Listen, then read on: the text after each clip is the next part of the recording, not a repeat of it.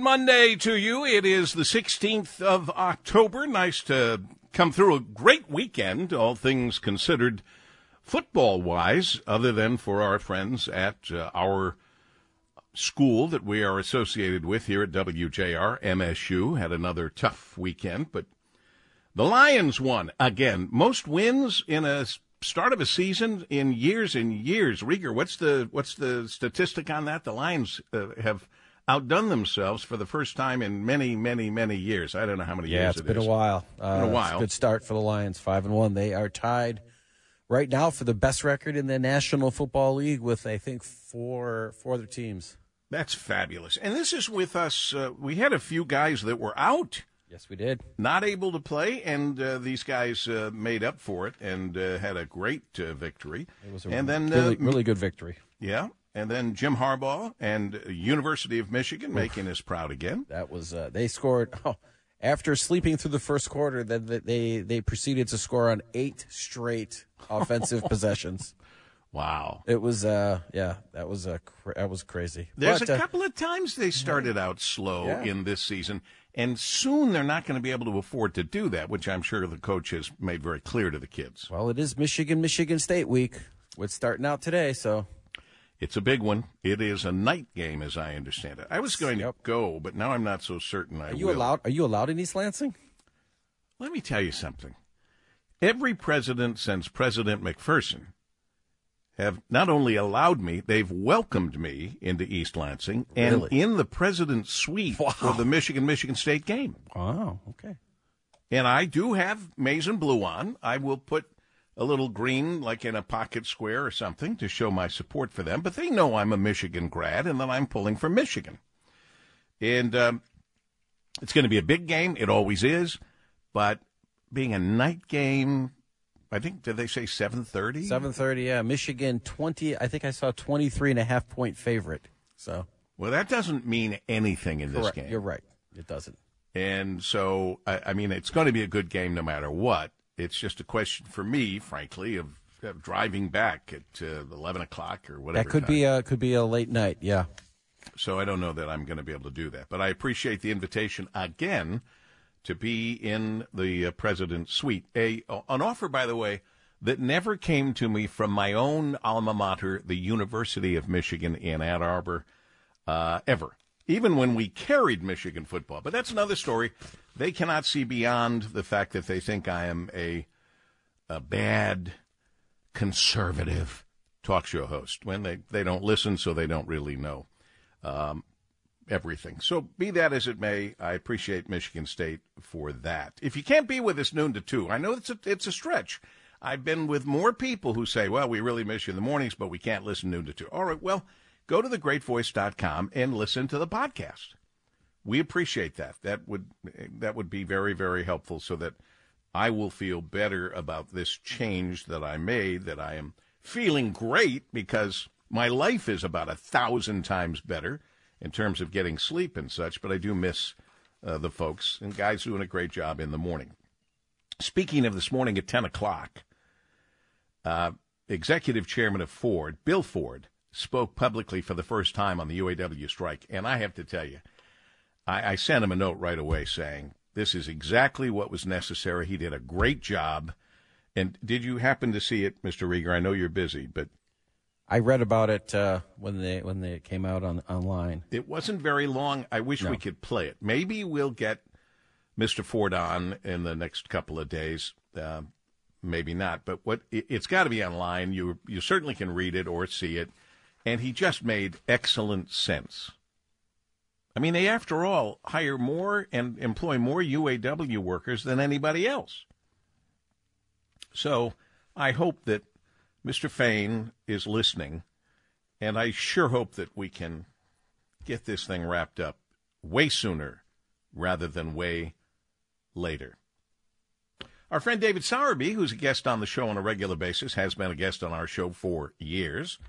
Managing director, portfolio manager of Ancora, will be uh, once again starring on Bloomberg TV at 3:45 this afternoon. Thanks, uh, David, for the heads up, so I could uh, tell our listeners about that as well. We had uh, well, so many things that have been going on. We had uh, Friday our first Michigan World Class Business broadcast, which is going to become a at least a monthly regular feature because we have such great businesses in Michigan, and we want to we want to blow their horn for them. SMZ uh, Advertising was our first uh, destination where we broadcast from. These are great, great people. Uh, truly a Michigan world class business that's been uh, calling home, Michigan home, since 1929. Uh, they're based in Troy, which is where we broadcast from. SMZ Advertising, Detroit's oldest independent ad agency, an insight driven agency doing work in communications, planning, strategy, design, traditional advertising, digital advertising, retail, experiential, social, and all more than even that.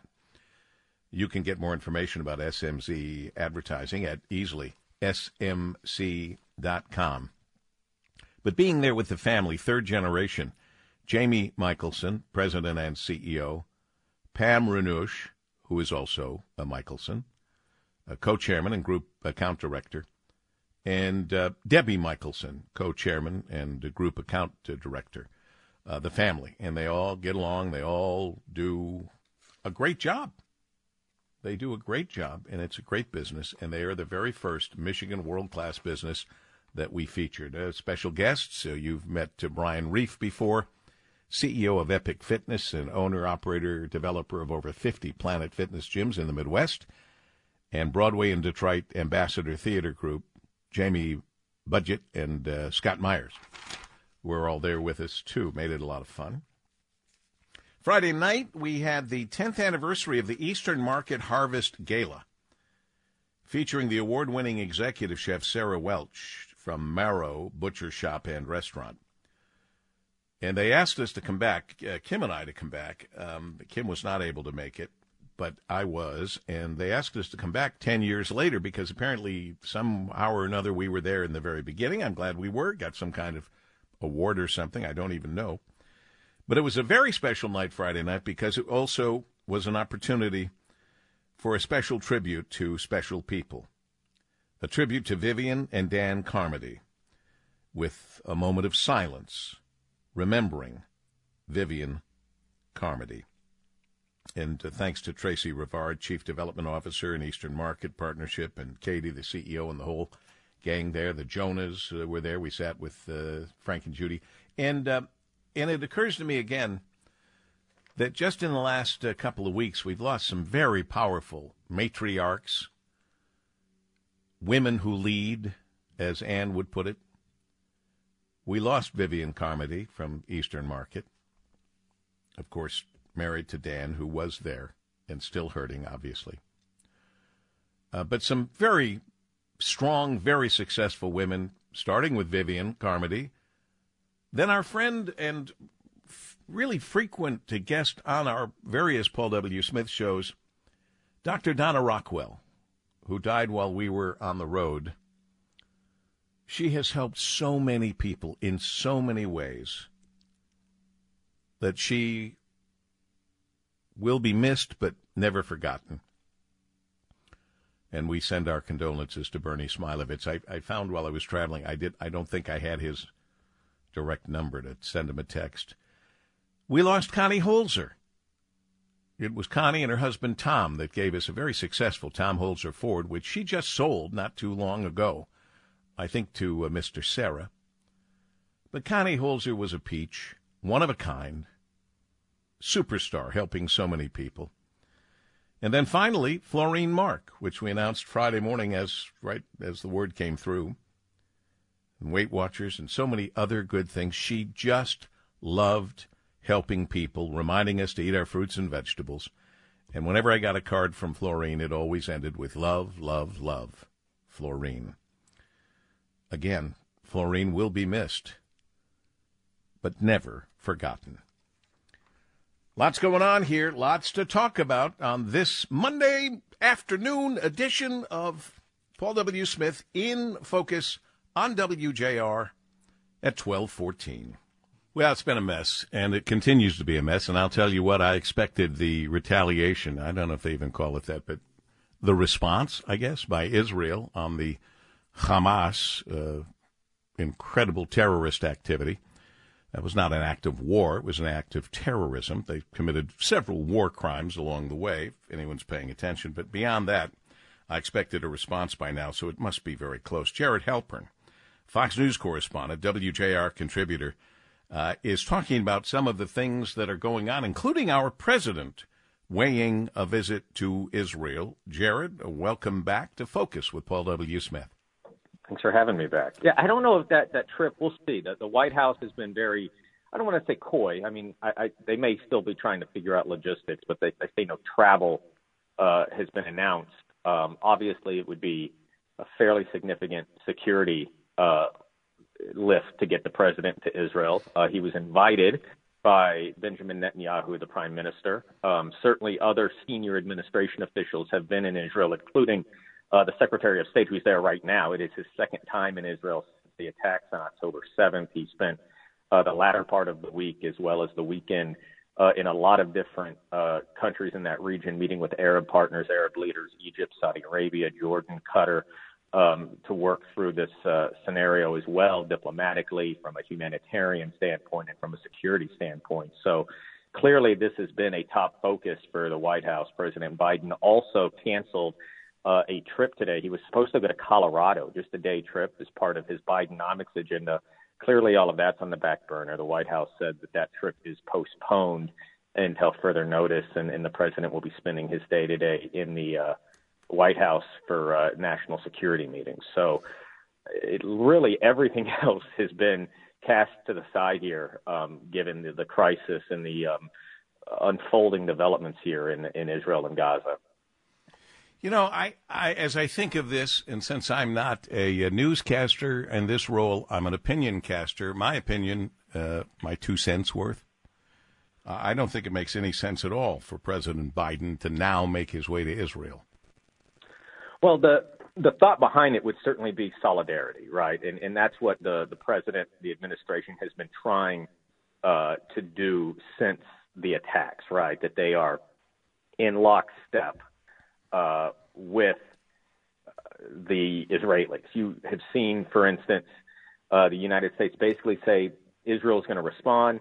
They have every right to respond. They need to eliminate Hamas. They have not criticized any of the the military actions taken by Israel. Now, certainly they have raised worries about the humanitarian uh, issues developing in Gaza. A million uh, Palestinians trying to evacuate, trying to move uh, south. Uh, they are working, the administration is with the Egyptians to see if they can open up some humanitarian corridors along the Gaza Egyptian border.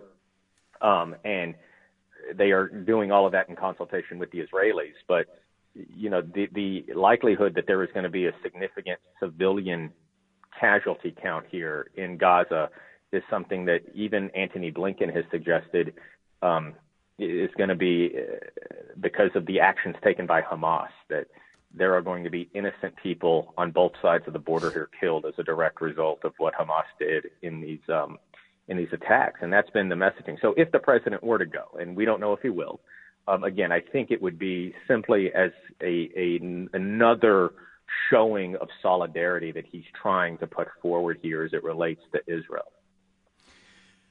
Look, as I said from the beginning, um, with the terrorist activity, when you open a uh, door to a house and you visibly you put eyes on children and still shoot them and kill them, and uh, be, behead infants yeah. and set them on fire, this isn't war. These are war crimes.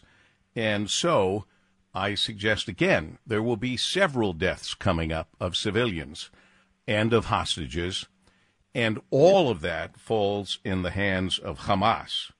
They are the ones responsible for raining hell on the Palestinians and everyone else. They are the ones responsible for every death that happens from 10 days ago on and there's no way to argue that. You can def- you can be a strong supporter of the Palestinians or the strong supporter of the Israelis or any number of other things, but that's the reality of what happens when you do what Hamas has done because they know Israel nor would any other country turn the other cheek after something like that happens. Can't let that happen.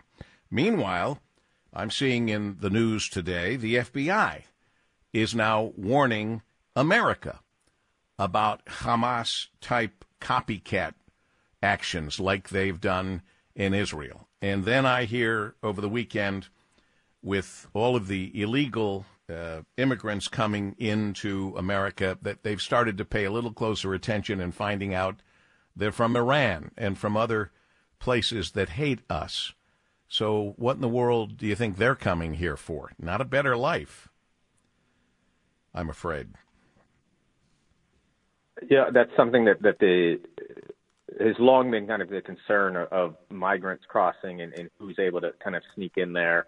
Um, some of these are people who uh, are applying for asylum. Some are not. They are sort of put into a separate category where they are um, subject to additional kind of screenings. Um, important to remember that there are people that flee these types of regimes in Iran uh, and elsewhere because they they do want to escape, right? And, and so the United States has always been kind of mindful of that. But you're right. There's going to be a lot of additional scrutiny uh, and vetting done for for those uh, migrants that come across the southern border or at least uh, intercepted at the southern border. As for the FBI warning, the FBI is always worried about copycat attacks. When you see major terror attacks um, overseas, it is something that they are always uh, concerned about, particularly given the ability of sort of these lone wolves who, you know, may not be uh, directly involved with a, a, a bigger scheme or a bigger organization, right? They kind of we talk about the self radicalization and very hard to kind of track that because maybe there's not an online footprint. That being said, the FBI has also said up to this point they've not seen what they would call sort of a, an imminent credible threat to the United States homeland, but we have seen beefed up police presence in major transit hubs around the country, uh, at Jewish uh, organizations, synagogues around the country, and I imagine that will be the case yeah. uh, for for a great many more days and weeks. What came to my mind, Jared Halpern, as you do your excellent report, and the FBI saying they've had no credible threats. You could have asked the Israeli defense folks right. the day before, even the day of, and they had no credible threats either. And now look what happened. That's the concern. That's always the worry. Jared, always a pleasure. Thanks for your help. Thank you. Jared Halpern, Fox News correspondent and WJR contributor here in Focus. We are so lucky to have some of the best guests you can find anywhere, always, and that would include our next guest, Daniel Howes. You know him from the Detroit News, senior editor, business columnist. He, he, he's a senior editor of uh, business, and he is a columnist extraordinaire. And of course, he is following this uh, UAW job action strike against our uh, our big three, if you will. And uh, this is perfect timing because uh, earlier this morning, I happened to uh, watch the Executive Chairman of Ford Motor Company, Bill Ford, speaking publicly for the first time on the UAW strike. And uh, Daniel, good afternoon. Welcome always. I thought Bill Ford was spot on with the way he presented what he presented. What did you think? Yeah, I did too. I think we have to understand the moment here. I mean, Bill Ford's been involved in every UAW negotiation uh, that Ford has had since 1982. Um, I couldn't tell you the last time, if ever, uh, as chairman, he's spoken out uh, amid uh, uh, contract talks. I think it's an indication of uh, real concern on his part and the part of the company that we may be heading in a direction that is, uh, for the longer term health of the industry, not so uh, propitious. Um, and I, I kind of share some of that concern. Um, you know, we are in a period where we, I, I think we could have tentative agreements with a couple of these companies at least um, fairly quickly, uh, but uh, we're not getting to that point. At least it doesn't feel like that. You hear people express some optimism that they think maybe Stellantis could be close or Ford could be close but it's really hard to know. And now I think with the we could turn around any any minute and have another strike of a major uh, SUV plant for GM or Stellantis um, right around the corner.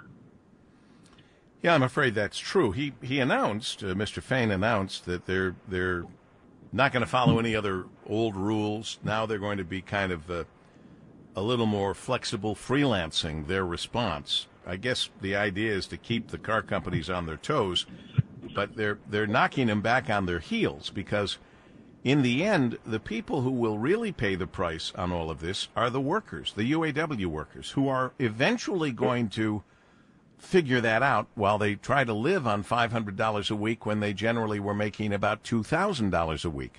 And they've got to look around a little bit and not too far, but across the river to say, well, gee whiz, how come the Canadians could work things out so quickly? Very different approach. I think the Canadian approach was very traditional. Um, you know, I, I, I kind of think of these a little bit in military terms, and I, in the sense that I think the, the the big three are accustomed to kind of this World War One trench warfare. You know, they've got entrenched lines, and and you know that's kind of the way this works. And I think what Shawn Fain and the new leadership has brought has been more of a guerrilla kind of keep them guessing. You don't know where we're going to come from, and I think it's been very difficult for them to to adapt to that. And then, of course, like he did on Friday, he can he can change change the rules of engagement, uh, which which is what he did. But I think you're right. I mean, I think longer term, I think Bill Ford. I think people need to go back and and read what he said or listen to it. Um, I think there's some implicit things in there. Uh, he talked about some of their manu- their their rivals, i.e., GM and, and Stellantis, building product in Mexico. Um, I think there is a concern that depending on how this contract plays out, that some of these companies, in order to maintain margins, or uh, that they're going to have to do some things that they don't necessarily want to do politically. Um, I'm not saying that that's going to happen overnight, uh, but it, it clearly could happen because there is going to be pressure from the from the street and investors uh, to be able to offset the increased costs of this contract. And even if we don't know all the details, I think what we do know is that this contract is going to be a lot more expensive, uh, certainly, than the current one. I have to tell you, I uh, and it's in the front page of our Detroit News. I shouldn't say ours. I'm only there Mondays when I write a column. You're there every day. But in the Detroit News, Breana Noble writing the story that had to come. I mean, it is a it is an excellent opportunity to use what's happening to dump facilities that the company doesn't feel they need anymore. And I think Tavares, when he came, when he came and saw the world headquarters uh, there in Auburn Hills of what, whatever it was called when he came in there, Chrysler, whatever it was. Um, FCA, FCA. F, oh, that's yeah. right, FCA. When he came in there and saw that, he had to go, Are you kidding me? Because that facility is so monstrous. And I'm sure he thought, man, we can sell this and make some money or at least get out of the expense. And I fear that that very well could happen. And now it's on the front page. Stellantis may cash in on its headquarters, and then we'll have will we have another Kmart world headquarters sitting empty for years, like we did? Well, great, great question. But I think you're putting your finger on a, a bigger issue, and that is that Stellantis uh, is a truly global company. It went from, you know, Chrysler used to be the little brother in Detroit, and now uh, Stellantis is is is the big brother. It's bigger than GM and Ford in terms of uh, vehicles sold around the world, in terms of revenue, and in terms of profitability. And it's also foreign. It's it's it's it's technically based in in uh, the Netherlands, but operationally in in Paris and and, and to some extent in Turin. Um, and I think the leadership is a very different kind of leadership. I don't think they have the commitment to Detroit as a headquarters town uh, that previous managements have, and certainly that Bill Ford and Mary Barra and Mark Reuss and and Jim Farley have. Uh, so I mean, where that could go down the road, who knows? But I, I don't think that's necessarily reflective of the UAW talks, although it could be. I mean, it could be that in order to make some of the numbers work, um, they may need to take some additional action. And people need to remember that this is all about a big pot of money. Uh, and, and it's about how you move the money around and how you allocate the money. But at the end of the day, it's just like a big pot of money. And, and how much more are we going to spend than we're currently spending? How much can we, are we willing to do that? How much are investors going to put up with it? Um, you know, I fear we're going to get to a point, Dub, where we're going to be talking about – 2008 and 2009 when people were laughing at Detroit. You remember that? Yep. People in Washington laugh, laughing at Detroit. How could they be so stupid? Um, that's what concerns me that may ultimately get. Which is still reflective in how hard it is for our, for at least for Ford and General Motors, to really boost their stock price. People haven't forgotten. I'm afraid. That's right. Just uh, you know, they, I don't blame Tavares, and I, I don't blame Stellantis of maybe taking advantage of their advantages. And right now, they could say, "Hey, this is so tough. We have to free up some money, so this is what we have to do." The guy is a brilliant guy, and uh, and they're, uh, they're all Stewart. All these guys are pretty brilliant, doing a great job. Like Daniel Howes doing a great job. Daniel, always a pleasure, my friend. You bet. Senior editor, business, he's a columnist, all around good guy. Been around following all of this for a long time for the Detroit News. As we continue on WJR at 1244. Whenever we talk about mental health issues, we need to push that new number, the 988. Uh, that number is not as uh, memorable for a lot of people as 911, but 988 for suicide and crisis lifeline for free and confidential support. Uh, that's an important note. 988. Uh, whenever the, you find someone in your family or yourself struggling with these kinds of uh, mental health issues, which are on the rise in our country. And many patients say they're unable to find the mental health treatment they need, even though they have insurance to cover the care. There is a federal law that requires health insurance companies to provide benefits that are equal between mental health and other health issues. But WJR senior news analyst Marie Osborne says the rule is widely ignored, leaving many struggling. Good afternoon, Marie. Hi, Paul, and thanks for mentioning that 988 number. We've talked so many times about this on your show. Mental health issues, especially for children, have skyrocketed in the last few years. Inflation and a shortage of mental health care providers, including psychiatrists, is making the problem worse. The Biden administration is now pushing insurance companies and state regulators to improve coverage. In 2008, the Federal Mental Health Parity and Addition uh, Addiction Equity Act was passed. It did not require insurance plans to offer mental health coverage, but if they did, the benefits had to be equal coverage as those for other health problems. Things like copays, out of pocket limits, and prior authorizations cannot be tighter or harder to get for other than other medical care. So patients and act- activists are now saying that the law is not being followed because basically it has no teeth. Insurance companies know they can get away with giving uh, people grief about having these kinds of mental health treatments. A study by the Department of Health and Human Services even confirmed this. The Biden administration has now proposed a rule that would require insurance companies to show how the coverage rules for mental health claims and other health care claims work in their companies and how um, they how many they've approved and denied in each area. The new rule would close a loophole that has allowed more than 200 state and local government health insurance plans to opt out of the law. Now, some states have stepped up surveillance on their own. Over the last decades, 10 states have fined insurance company a total of nearly $31 million Hmm. for violating these parity rules. So some states, Paul, are getting it right. And the whole thing about parity is realizing that mental health and physical health are what? They're the same.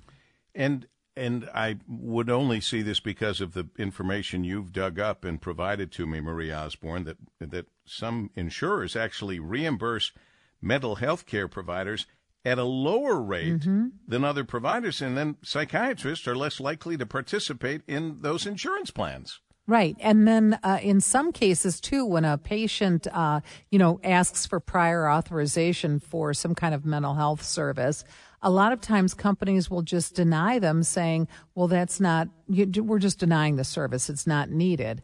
And they just now they need to prove under the, some of these new rules they now start to have pr- to prove why that is and that's an important distinction Imagine, I mean, it's bad enough when we suffer from depression or anxiety, but mm-hmm. imagine for a parent with a young child and watching them suffer severe anxiety. The, the desperation you would feel, the, you would feel powerless, and, uh, it, and this is a real big problem. And it's a, apparently a major problem is Well, the late great Dr. Donna Rockwell used to talk with us about a lot. These kids are exposed to things we never dreamed of as kids, and a lot of that has to do with social media. Absolutely. And uh, so, in other words, there's this uh, other influence in your child's life that you have zero control over. And um, it's that that's why it just makes this so critical that parents and caregivers have at their fingertips the ability to get mental health care for their children without all these obstacles like copays, authorizations. Of course, you have to have copays and things of that nature, but not using them as roadblocks to the care. Next half hour, you're coming back. You're making Yes. a, a, a beautiful dual appearance. What are we going to be talking about? Yeah, I charge extra for that, but it's okay. oh, okay. now we're in big trouble. Yeah, no, and no, we're going to be talking about uh, how much it costs to work in person. Oh, yeah. It is more expensive to have Yeah. to go into the office, no question about it. Mm-hmm. And some people got really used to not spending that kind of money, and they're starting to say, you know what? It adds up on a daily basis. Sure does. All right, Riri, we'll look forward to that. Marie Osborne, WJR senior news analyst, as we start the week off together after what was mostly a great weekend in many ways. And we want it to be a great week as we present our relentless positive radio here. Paul W. Smith, in Focus, WJR. Good Monday afternoon to you as you uh, continue to make each and every day count. Each day is a gift uh, in through the beginning of the week, and I hope you had a nice weekend. I know it was tough for our Michigan State fans, uh, but it was a great weekend for the Lions and uh, Michigan, and maybe uh, whatever other school you are out there supporting. I hope it was. Uh, and uh, otherwise, we're hitting the ground running for this week. If you can't be here from uh, noon to 2, fully understand, but I do hope you'll check in with us at thegreatvoice.com, thegreatvoice.com, so you can hear the podcast whenever you want. It's real easy, and it's helpful to us, too. We like to stay in touch with you. Don't like losing touch with you at all. So there's a lot going on. We had a busy end of the week last week. I went through all of that uh, earlier. Uh, no need to rehash it other than to say it was a, a, a great experience all the way around uh, as we had this uh, fabulous new uh, series, which is going to be Michigan World Class Businesses. And we kicked it off with SMZ Advertising. Great family business. Uh, been around, uh, well, the Detroit's oldest independent ad agency and uh, based in Troy. They've uh, been calling Michigan their home since 1929. And you can get more information at smz.com, smz.com. But we had the third generation family, Jamie Michelson, president and CEO, Pam Renush, uh, co-chairman and group account director, and uh, also Debbie Michelson, co-chairman and group account director of SMZ Advertising. I worked probably more with Debbie than with any of the Michelsons, other than their dad, who just passed away not long ago, a peach of a man, that's for sure. Meanwhile, uh, we we enjoyed that very much. We enjoyed some of our weekend uh, activities, including at Eastern Market, et cetera, et cetera. Here's a little note. Oh, the oh the by the way, the latest. Uh, I don't know, Rieger. You follow this stuff way more than I do, but uh, do you have any any bones to pick with the latest AP college football poll? No, not really. You Top it's five still- teams: yeah. number one, Georgia; number two, Michigan; number three, Ohio State; number four, Florida State; number five, Washington. And this marks the first time Washington has reached the top five in six years. Washington. Uh, I don't know if you saw that game against Oregon. Uh, that was quite the game. Washington's a good team. Um, Michigan's, uh, Ohio State's playing Penn State this weekend, so uh, one of those teams is going to get uh, their first loss. Uh, Michigan has to face both of them coming up. Um, Georgia's still number one because they're the defending national champs, so I don't have an issue. Uh, and Michigan, uh, Michigan rolled uh, on Saturday, so And they I, are facing uh, MSU. So you throw Yeah. in all the records, yeah. and it's at MSU. So we Mm-hmm. uh, we wish them both well. Um, who's going to win, Ohio State or Penn State? That is a great question. Um, I I kind of think Penn State, but um, you know, oh man, that's that's gonna be that's a. Uh, I don't. Okay, I'll, I'll put it to you this way: Ohio State, I don't trust their quarterback. Penn State, I don't trust their coach. So take that. Take so take that for what you wish. You know, boy. what you will. He calls it like he sees it. So yeah. And uh, and and Sunday was some you know along with our Lions winning, there were some great games. Oh, you know, NFL was uh, crazy yesterday with uh, the 49ers going down uh, to their first loss uh, with Michigan's former kicker, uh, who missed the last second field goal, uh, the rookie, and Philadelphia Eagles. they also lost a close game to the New York Jets, of all teams. So um, NFL, man, any given Sunday, you never know. And the yep. Lions, they just keep rolling. And God, God bless they them. got a they'll have a they'll have a, a, a tough contest on Sundays. They go into Baltimore uh, to face off against the Ravens. All right. Well, we're always pulling for them, and they can do it. They know they can do it. It's now starting to get to a point where they can fully believe in themselves that they can do it. They seem to have that. And the and the fans. That's this is another big story. You know, you think the Taylor Swift, Travis Kelce story is so big. Uh, the Lions fans traveling to uh, opposing stadiums uh, is oh. becoming quite the story. Uh, in my in Miami, was it Miami? Yeah, they were, no, they it, were in Tampa Bay. Uh, Tampa Bay. It was. Yeah. It was as if we were at home. The sound of the crowd. I'm telling you, they're they they they are traveling. So yeah, um, good, good, for good for know, the yeah, good for the support team out there. Uh, quick note: I had people asking me when we came back from our great trip to uh, Paris and Bordeaux region uh, about the next trip. The next trip is the uh, Paul W. and Kim's Caribbean Winter Escape, February 7th. We'll meet in sunny Florida, then two nights on the beach in Fort Lauderdale, then seven nights pure luxury on the Regent Seven Seas, five star luxury, St. Bart, St. Thomas, Antigua, and a Valentine's Day champagne toast. A lot of fun for that. You can go to WJRTravelClub.com. There's still space available. Uh, WJRTravelClub.com. And then the biggie uh, the big plan for next uh, year in August, the 17th through the 31st, it'll be Canada and New England with Paul W. and Kim. It's close to home. You don't have to travel far to get there, and it's safe, a safe part of the world, thank God. Uh, and Seabourn is an unbelievable cruise line. We, Kim and I did our honeymoon on Seabourn and fell in love and have loved it. It's at the top of our list of some very great uh, cruise lines out there. We'll do Old World Montreal, Quebec City, cruising in and out of the scenic Maritimes to Charlottetown and Halifax and exploring the Freedom Trail in Boston. Go to Newport, Rhode Island. Uh, this is this uh, Seabourn consistently ranked at the very top of every luxury cruiser that's on our what, top of what our type list. Of, what time of the year are you doing that? August seventeenth through the thirty first. That sounds like a, that sounds like it'd be kind of cool. Well, this is a this is a great trip on a great ship. Seabourn will fulfill and exceed everyone's travel dreams. Only 229 guests on board. This this is not a river boat. It's a, a cruise ship, but a very nicely sized one. The Seabourn Quest. It's I've never been on a cruise before. I'm not sure if oh, I would. I'm not sure if I would like it. I, no. I, I, some part of me thinks that I would be bored, but uh, mm. but I'm not sure. You might be bored on a river cruise. Yeah. But you would not be bored on a regular cruise like this. Okay. And everything is included world class dining, no reservations. I love that. You can just show up to eat in a variety of to, dining Do you have to dress up when you go to eat? No, no. I mean, there are oh, a couple of nights that are more dress. I didn't take a tie with me at okay. all. I don't think I'll ever take a tie again. All right. Complimentary premium wines and spirits. You got to like that. Oh, yeah. Complimentary unlimited Wi Fi, all your gratuities included, much more. And uh, and we're going to stay at the Fairmont Queen Elizabeth in Montreal, which I don't know anything about, but Kim got all excited about that.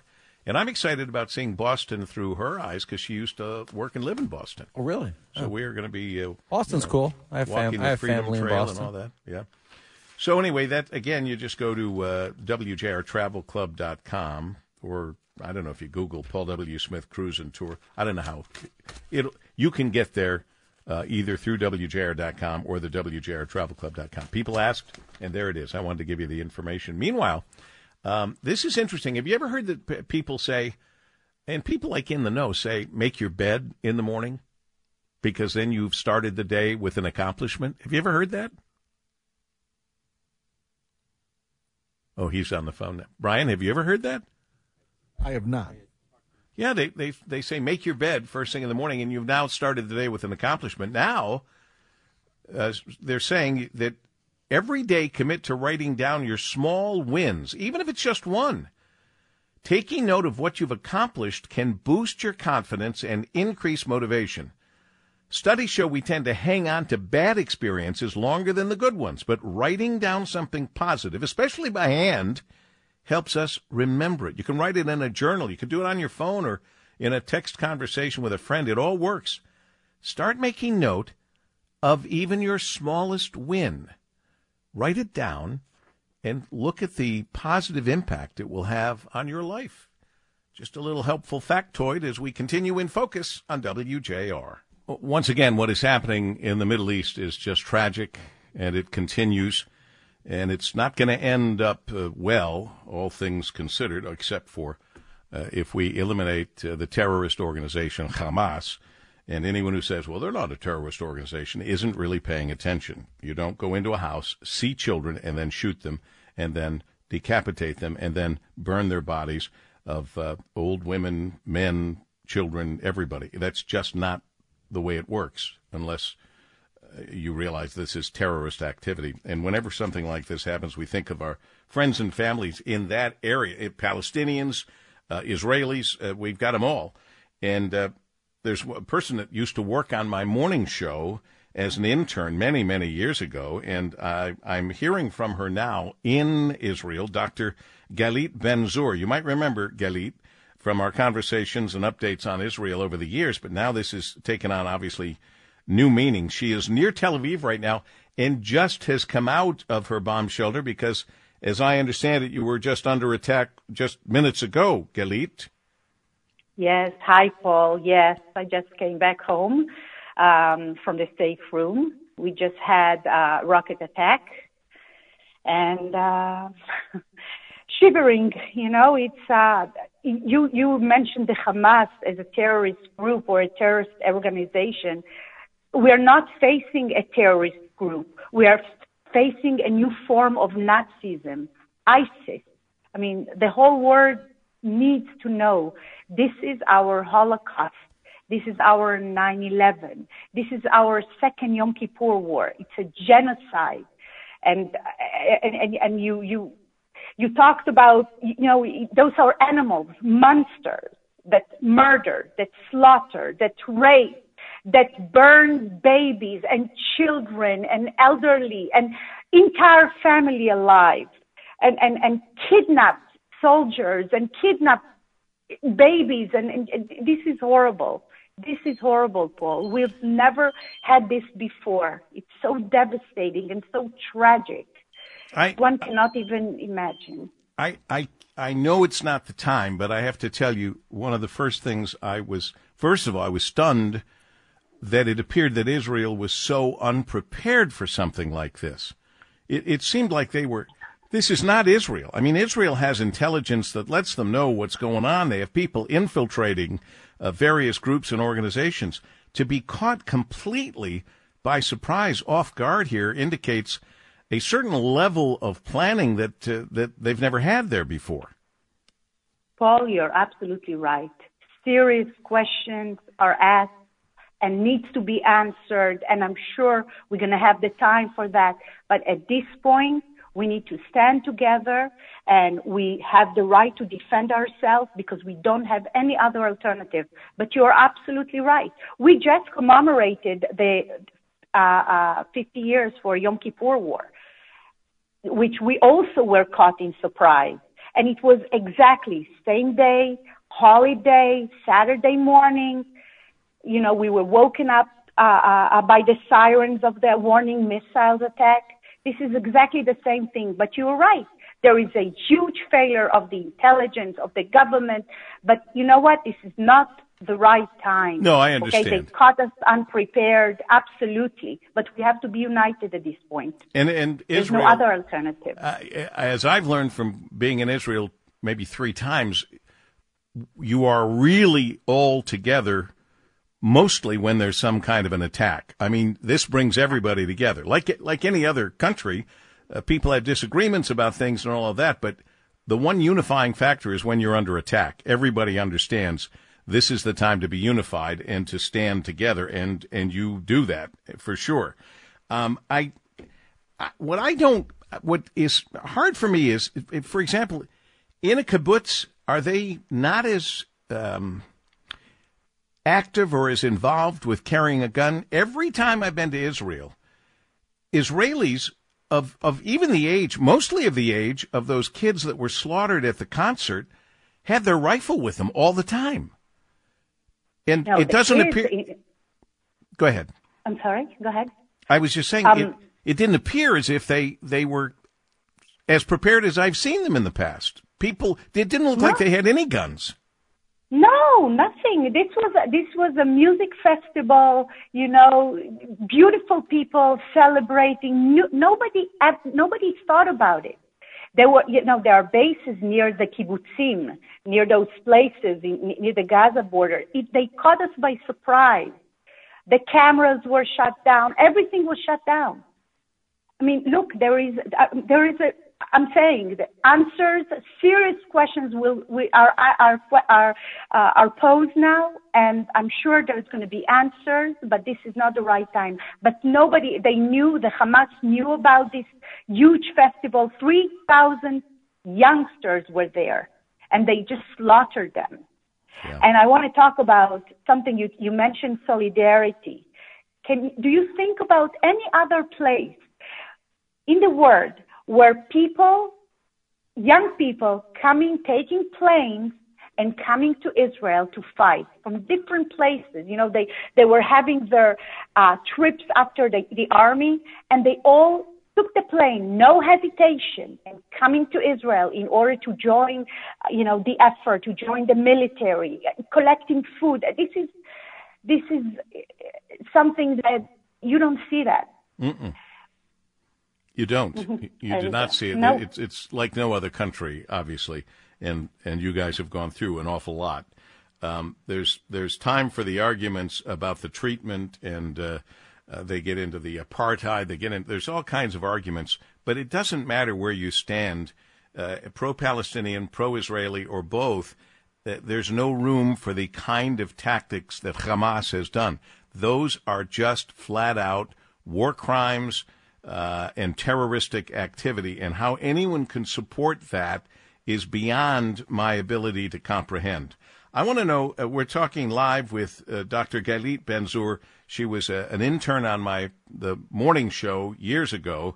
Uh, now living there, she's just uh, near Tel Aviv right now. She just came in from a of of going into a safe area because a rocket attack just happened. Where were you Saturday when this first broke? Sleeping, 6.30 in the morning.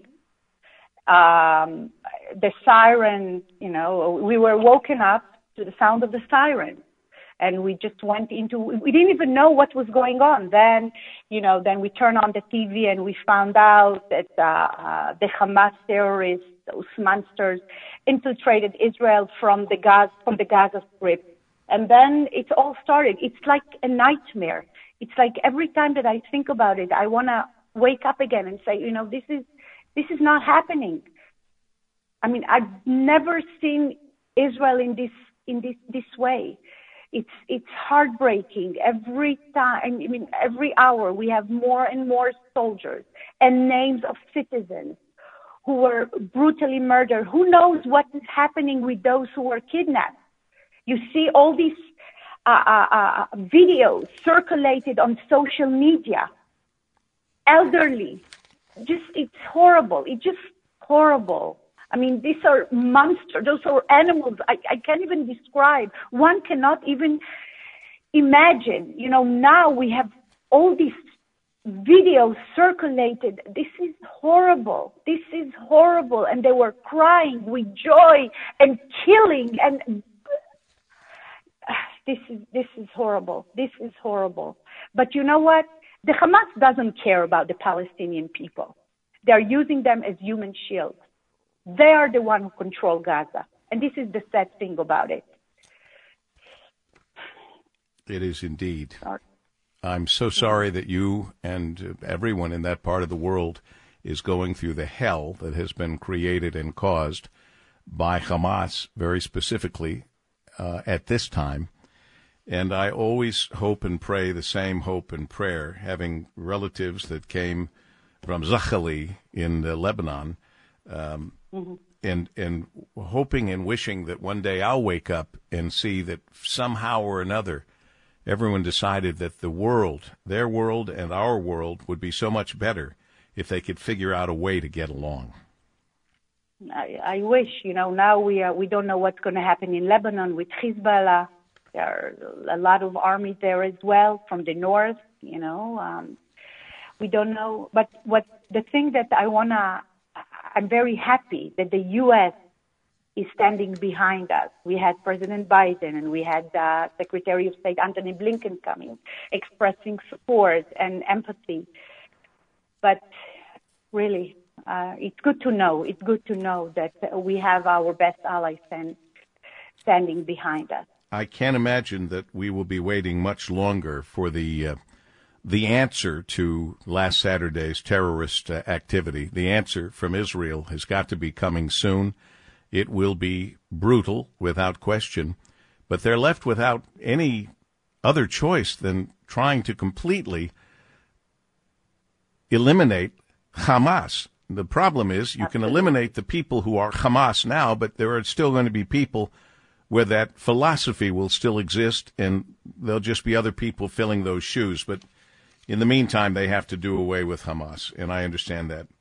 I wish you well, Galit. You're in my thoughts and prayers. Thank we you. May, Thank you, we, Paul. I we, we will it. check back with you, and uh, and we will look forward to that. But please be safe in, in the best way that you possibly can be. Thank you. Thank you, Paul. Nice talking to you. Nice talking with you. I'm so sorry it's under these conditions. Dr. Galit Ben Zur, there just uh, near Tel Aviv, live here on the Paul W. Smith Focus Show at W. All righty, Maria's back. We said she would be, and uh, there's the story. Somebody has uh, finally uh, put pen to paper and taken a, well, maybe they didn't use pens and papers. Maybe they just used their computers. But anyway, uh, they finally figured out the difference between going into work and working or staying home and working. And they found some pretty interesting information, Marie. And some of this is stuff that we've talked about in the past. Many of us commented during the pandemic that working from home cost us less than going into the office. But how much? A study done by Owl Lab found that 66% of employees who return to the office to work five days a week or full time spent on average $51 every workday.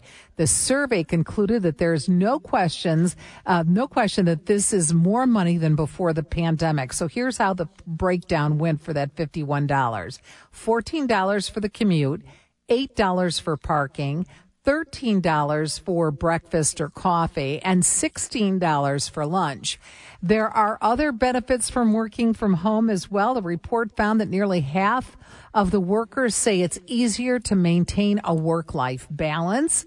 Owl Labs also found that about 46% of employees find it easier to build colleague relationships when they work from home.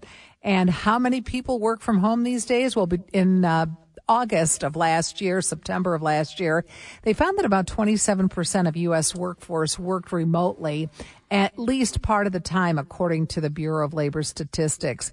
And an MIT survey found that about half of Americans remote, uh, worked remotely at least part time. And the survey by Forbes finds that 16% of American companies operate remotely. Paul W. Yeah, I uh, look, I I liked working remotely. I still do like working remotely. We all had to do it. I mean, radio couldn't just sign off. We had to continue to work, but we couldn't come into the radio station. So we ended up setting up our studios at homes and uh, and and broadcasting. I still prefer it uh, at this point for a lot of reasons. Now, when it was early in the morning, I think you could figure it out. Sitting outside the uh, Fisher Building, waiting for a garage door to open at five o'clock, five thirty in the morning was not my idea of having a good time. But uh, the fact of the matter is, I do more work being set up for work at home than I did coming into the radio station, staying for a few hours and leaving. I'm always working with my desk and everything set up at home. I don't know if that was that yeah, way for you no. I found the same thing. I found that I there was just a lot of time that I spent working while at home. I mean, in fact, my family commented on that. Like, "Are you done yet? Are you done?" And so there was there was a lot of that, and I think some of those habits have certainly uh, hung on. We we I have the opportunity now to work occasionally from home, which I like. So that's important. But what I found particularly interesting of all the stuff that I just mentioned here, the fifty one dollars was interesting. But I the found the the survey that found employers find it easier to build colleague relationships when working from home. and I funny. thought, I wonder, I mean, if, is that like, you know, our use of social media? Oh, I have, um, yeah, that's a person, I'm friends with them on Facebook. How many times do people say that? I'm friends with so and so on Facebook. Well, that's not really friends because they're not in front of you. So I think that people more and more now are relying on that remoteness to build a friendship, which I think is a little weird. It is a little different. That's not exactly what I would have figured they would have found. Yes. Yeah, But- I agree. But they did find a lot of different things. So, For example, if you work in the office and you have pets, it's costing you an additional 20 $20 a day on average. So Yes. what, what does that mean? Well, because you Walkers? know, uh, unlike Paul back in when you and I were kids, and mom and dad just let you know the dog stay home by himself or herself. Nowadays, dogs go to daycare, Oh my goodness. and goodness that gracious. costs good. You know that costs money, and then like, and if not, you do the dog walking thing, and yes, that costs money too.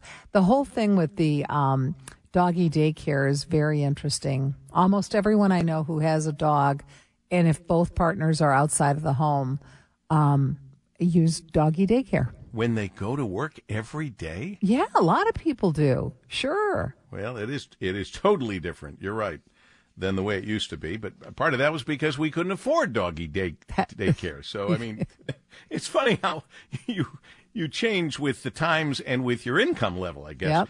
Uh, be that as it may, I always have liked the idea of having two of whatever you have, two cats, two dogs, Yeah. whatever. 'cause it, then they keep they keep each other company. That's right. I, I'm I'm in agreement with that. I'm now trying to talk my husband into that very thing.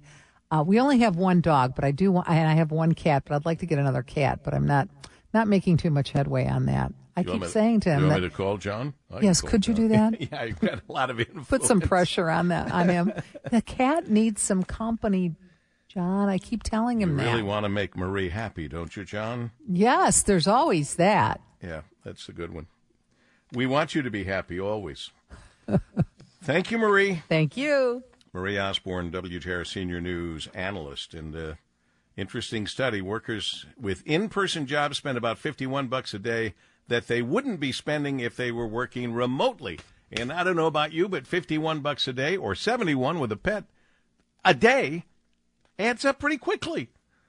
As we continue in focus on WJR.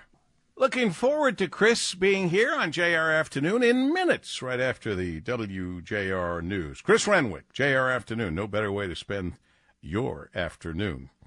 All right, we're checking with Ryan Schmelz, Fox News contributor and WJR correspondent, on all the the craziness that's happening in Washington D.C., mostly with the Republicans and without having a Speaker of the House. Always a pleasure, Ryan. Welcome back. Absolutely, Paul. How are you, sir? I am excellent, thank you. I am. Uh, I, I kind of. When I went away for a couple of weeks with our WJR listeners, the WJR Travel Club. I hoped I'd come back to a lot of things fixed. I did not. Yeah, well, uh, we still don't have a speaker.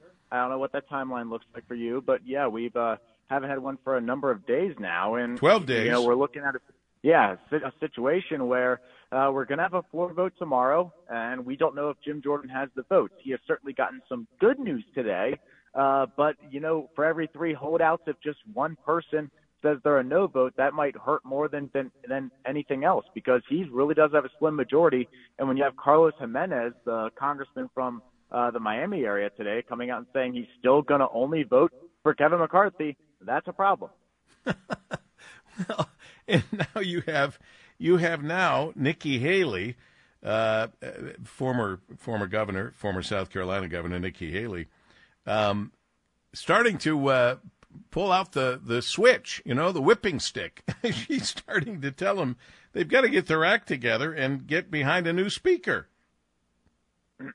Yep, and and that and you see that from a lot of different Republicans. Senate Republicans are saying that, uh, governors are saying that, and and of course members of Congress are saying that too. It's not lost on these members how bad it looks for them not to have a speaker and what they're limited in doing uh, when they don't have one. So of course there always is going to be that finger pointing. But of course, but you know these folks need to vote with who they want to vote for, and some of them just aren't confident in Jim Jordan. Yeah, I was reading while traveling some pretty horrible uh, things being said about Jim Jordan. Some guy was saying yeah. he's the worst guy on earth to be able to take this job or whatever. How did this? What happened to the Republican Party? Any any answers on that? Well, you know, I think a lot of this started with the fact that Speaker McCarthy was ousted by a small majority of the party voting with all Democrats for a motion to vacate. I think that ticked a lot of people off and so you have some folks who might be McCarthy loyalists who are doing this in rebellion uh, of those members. And you also have members who feel that Jim Jordan is just too divisive and, and should not be the person who has that job. There are a number of different reasons for how they're thinking. Uh, and certainly that this is what you're hearing. But there are some, you know, talks about potentially giving Patrick McHenry, who's the Speaker pro temp, some additional powers to kind of hold things over and give Republicans more time uh, to make a decision and find someone that they like. But you know, of course, Jim Jordan could just win tomorrow. Then all that kind of gets put away. What are your What are your thoughts on that? How likely is that? Uh, it depends. I think I think we'll find out a little bit later tonight when Republicans meet behind closed doors. It doesn't seem like he has the votes as of right now, but of course there were some big wins that happened today. So, you know, maybe the idea is for Jordan to get a roll call vote uh, put some of these folks on the record, and you know there could be some re- repercussions that happen if, if in fact they have to do it publicly. So, you know, will they just fall in line and vote for him tomorrow, or could there be a situation where enough of them vote present that they still have more votes than the Democratic candidate does? It, it's really hard to know. But from what we do understand, and this is probably bad news for Jordan, we are expecting a third candidate to be put on the floor tomorrow uh, by moderate Republicans. So he's going to have a challenger likely. All right. Well, uh, lawmakers can't approve additional aid for Israel. There are a lot of things that they can't do. We're learning without a stop speaker. a government shutdown. yeah, yeah, yeah, they can't stop. The, the, government is shut down so that it can't stop a government shutdown. Kind of, kind of crazy when you think about it. All right, Ryan. Anything else we need to know? Uh, we are expecting uh, some Senate members to be speaking out about, about the six billion dollars in unfrozen uh, assets towards Iran that are going to be happening, or that that they'll be speaking about tomorrow. So I, I keep that on your radar. All right, we shall do so at your uh, uh, excellent uh, request. Ryan Schmelz, Fox News co- uh, contributor, WJR correspondent. Thank you, Ryan. Hey, have a good one, Paul. Thank you, sir. All right, you have a good one as well as we're getting ready to wrap up. As you'll Stand by for news. And then, of course, it's JR Afternoon with the one and only Chris Renwick. And I, I asked if I could speak to Chris in this handoff because I haven't talked to you in a long time. What's Chris. up, Paulie? How are we doing? I'm doing well. Good to be back. You have a nice, nice, trip? Yeah, we had a very nice trip Good. with our WJR listeners. And uh, it's always fun to travel with like minded people, people that are. WJR family members, and uh, and we all have stuff in common, and uh, everyone just gets along. And I think a lot of people uh, actually have created lifelong friendships from these trips. And so that's cool. That was all good. And I think we got the heck out of Dodge just in time because a lot of our listeners went to on a tour of the Louvre, which was very crowded and very hot, but it was also, uh, they just had to uh, clear it out. They evacuated the Louvre just a day or two ago. Uh, because of some concern with what's happening now in Israel yeah. and uh, terrorist activity. So we got in and out safe and sound, I, I, believe. What are you going to be doing today? Well, we got a lot to do. Obviously, we're going to talk about the Lions. I, I have a question for people, and it's very simple. Are you willing to accept that this team is a Super Bowl contender, or do you still feel the need to protect yourself to keep that guard? Because I'll tell you what, Paulie, I'm all in, baby. Let's do this thing. I'm all in too, but I've been all in a number of times, so True. I've I've never protected myself. Uh, and a lot of Lions fans, you know, we start over every year believing in our Lions. Only this time, it really is paying off. Yep. Yep. Stand by for news and the one and only JR Afternoon with Chris Renwick. Go on out and make it a great rest of the day on your way to making each and every day count because, well, we learned it. Each day is a gift, and you have no idea how much QTR quality time remaining you have. Regards, Paul W. Smith.